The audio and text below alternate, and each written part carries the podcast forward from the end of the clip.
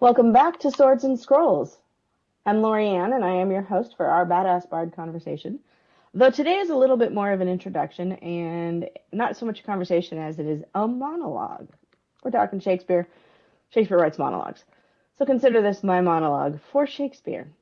So, one of the projects that will be discussed here and there on this podcast is the Sacramento Shakespeare Festival.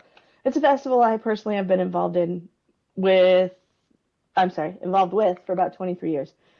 And I've been very honored, I, I believe, to have had that kind of tenure with the festival.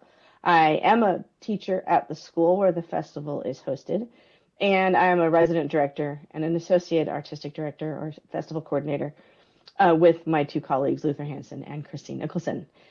And we are currently producing Macbeth this summer, and it will be in the Art Court Theater, which is, you'll hear in a moment, back to our roots in a couple of ways. And we're really excited about it because we often do these in really big spaces. And this year we're going to do it in a nice small space, and it's uh, going to be a bit spooky. So I think it will be very exciting. That is what we're hoping for. There'll be more information on when it opens, but it does open July 7th, and you are welcome to come see us a little bit about the Sacramento Shakespeare Festival. So it is produced by the City, Col- City Theater at Sacramento City College, which is the theater department. And we, of course, strive to provide top quality Shakespeare that is accessible to our community. We utilize our students, our teachers, our community members, and some volunteers to help us bring these stories to life. We are one of many, many, many festivals in, that produce Shakespeare in the United States and in the world. We are one of the oldest on the West Coast, seeing that the first Shakespeare production was produced in the William Carroll Amphitheater at William Land Park in 1966. And I think the only one older than us at this point is the Oregon Shakespeare Festival, possibly Stratford uh, in in uh, Canada, maybe where we're all pretty close in our time frame there. So that's very exciting to be part of that history. We originally were outside for a few years where we produced Romeo and Juliet, Twelfth Night, Macbeth, see, back to our roots, and Merry Wives of Windsor. But the social climate and the community climate of Sacramento in the day was not the best, and it felt this, we felt that it was better to move it back on campus where it went to the Art Court Theater, which is where we will be producing Macbeth this summer. So they we produced shows up until 1980 and they were Shakespeare in nature. And then the Classics Back to Back program was active from 80 to 85, which included not only Shakespeare, but it also included Moliere, Wycherley, and Sheridan. And there would be two productions every summer, often with the same cast playing in both shows. In 1985, Larry Hendrick and theater professors J.D. Sutherland and Donna Sparks began exploring the idea of returning back to William Land Park Shakespeare in the Park was becoming a bigger thing. Uh, again, the area had changed, so it that some of the concerns from the 60s were gone. Associate Professor Kim McCann joined this. What's the word I'm thinking of? Joined this adventure, and they met for a year trying to work with the college and the city and Parks and Rec, and they were able to bring it back to the park in 1986, starting with Romeo and Juliet and Taming of the Shrew, with Kim McCann directing Romeo and Juliet and Donna Sparks directing Taming of the Shrew. We stayed in the park until 2018. That is a very long time. The park has this absolutely beautiful amphitheater stage that was built in the Works Progress Administration program. And it has benches and seating and it's got a stage. It doesn't have a backstage, it doesn't have a ticket office, and unfortunately for us today, it is not really accessible. We can make it work and we have made it work because we want everybody to be able to join us, but it is not technically accessible and it is a historical um, so getting it updated was difficult. There are no bathrooms, so we have to rent those lovely porta potties but we did it and it was a delight and we would bring in lots of people to come see our shows and we built a village up in front so that it felt a bit like a tudor village when you walked into the park and now as we when we started to get into the mid 2010s, the weather has been changing. It has been getting hotter here in Sacramento in the summer. It's always been warm, but we were seeing many, many more three digit days. So we were into the hundreds and the 110s. Uh, in 2006, we had a 113 day where we performed. It was feeling a little like we maybe needed reevaluate our presence in the park because it was becoming unsafe for our uh, performers, but also our technicians. And so we have to take all of these into consideration when producing a, a play outside. Then they decided they were going to re- remodel the amphitheater, which is a fantastic idea. And unfortunately, the pandemic kind of derailed it a little bit, but we had planned in the summer of 2018 would be our last because they were going to start the renovation the following year. And then we would move back into the art auditorium at Sacramento City College, which in 2012 had been remodeled and was a state of the art theater.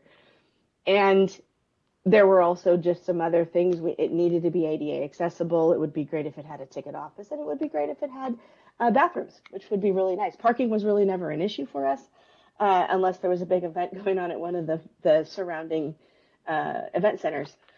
But we really did love being in the park. But when we moved back into the auditorium, we decided to set up a park atmosphere as much as we could we still had our shop. We actually created a grass area down on the front of the stage where people could come in and sit, and uh, we were able to bring in some food and some drinks. And it it had that festival atmosphere. We produced Shakespeare in Love that summer, and Twelfth Night, and it was a success. We were super excited about it. And then we all know what happened in 2020. And so we had to move on from having a show that. We were not able to produce. Our school closed down. Uh, our productions were put on halt or they were put on Zoom. And we were not up for that summer, 2020, for putting it up on Zoom. It just, it was something we weren't ready for, came up very quickly. Uh, our shows for the end of the, the spring semester in 2020 had just been canceled. So we weren't there yet. The following summer, we things were changing a little bit in the uh, pandemic world. We were able to be together with masks. We were able to be together if we were vaccinated. The school allowed us to come back on campus, and we did a outdoor in our art courtyard a production of Hamlet that we live streamed. So we took only one year off, and we were back the next year with Hamlet and that was fun. It was something we had never done before. We are not filmmakers, and there's nothing wrong with us not being filmmakers. So we engaged our film department and some of our filmmakers help us make this happen, and uh, it it worked very well. The next year, we were able to be back in the theater, and we produced Romeo and Juliet. I'm trying to make sure I have my years right. Romeo and Juliet, along with an original. Uh, play called Another As You Like It Reunion, written by Luther Hanson, and they were in repertory. And again, it was just, it was wonderful to be back producing Shakespeare in real time. So this summer, we are back, but we have decided to move this show to the Art Court Theater, which, as I mentioned before, when the when the festival came back from the park in the late 60s, early 70s, it went into the Art Court Theater. Macbeth has also been produced in the Art Court Theater in a year-round production, where Kim McCann, who I mentioned as one of the directors, was in the show. And so there's a bit of history with Macbeth in the Art Court Theater, so we're really excited to hold up that tradition. Also, it's a much more intimate space. And with a much more intimate space, some of those things that are spooky outside when the sun is still up at 7, 7.30 or 8 o'clock in the park will be much spookier because we will have control of lights. We will have more control of sound. We will definitely have more control of fog if we can get that happen. So it should be a it should be an immersive experience for both our audience and our performers. And we haven't done that in a while with a show like Shakespeare, with a show like Macbeth. And so it is really, really exciting to bring this to you this summer. So the Sacramento Shakespeare Festival uh, almost an institution in the city of Sacramento and maybe unfortunately still one of our best kept secrets. So I hope you join us because it should be a fun summer. We are doing the one show this summer. I mentioned quickly that I am also the director, maybe I didn't say it quite like this, but I'm the director of the high school intern program, which we did put on hold for the pandemic, and we are looking to bring back in a small fashion this summer. The program is where we have high school students from the summer before their freshman year to the summer after their senior year are invited to join us in an immersive experience to learn what producing theater and specifically Shakespeare is all about we encourage performers and technicians and designers to join us. So people that are interested in all aspects of theater. I may sound a little biased because I did create the program, but it's a great way for theater artists to learn that there is more than just being on stage. It is a hard career. It is a hard career. You're looking for professional companies that pay a decent living wage, there are only four in Sacramento, and one of them only produces in the summer. Uh, there are a couple in the outline areas, but there's only so many equity contracts available. Yes, those theaters do pay, but it, it can get difficult to do this as a full time career here in Sacramento. It can d- get difficult to do it anywhere else as well. And, and some people absolutely make a beautiful career of it and find work and create themselves again and again in this theatrical profession, and it's brilliant. I would uh, part of the aim of our intern program is to give these these interns an idea that you can still be an actor while learning to run the front of house, where you can get paid to do box office, or you can get paid to do house management. Maybe they're interested in design, but they don't know what it means, so they would work closely with our designers and learn from them on the job about how design works and what it means to be a designer or what it means to be a running critic or a light board operator or a sound operator, engineer. And so the program really encompasses a lot of that. They also have performance opportunities. They often have a uh, 30 to 45 minute uh, play that they will do, a shortened Shakespeare play, and they'll get a chance to perform.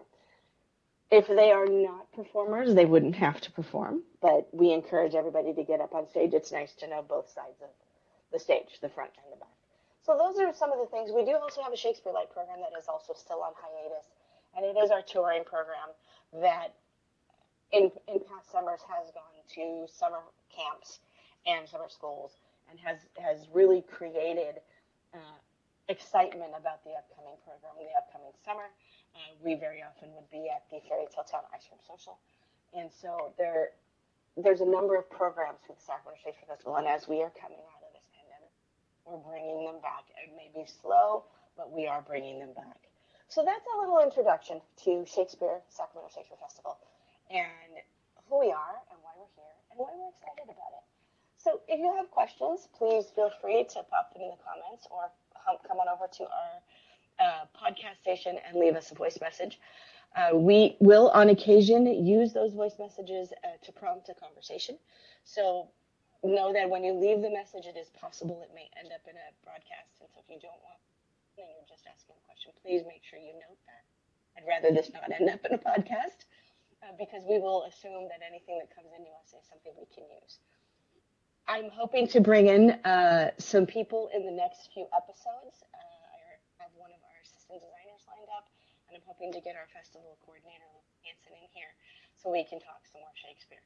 And another episode, I will introduce you to Wildflower Women's Ensemble, and I'll tag on Apocalyptic Shakespeare in that one, which I mentioned in our introduction. Uh, so you can get to know a couple of the companies around town that are focused on doing Shakespeare. So I hope that you have a great day, and we will talk.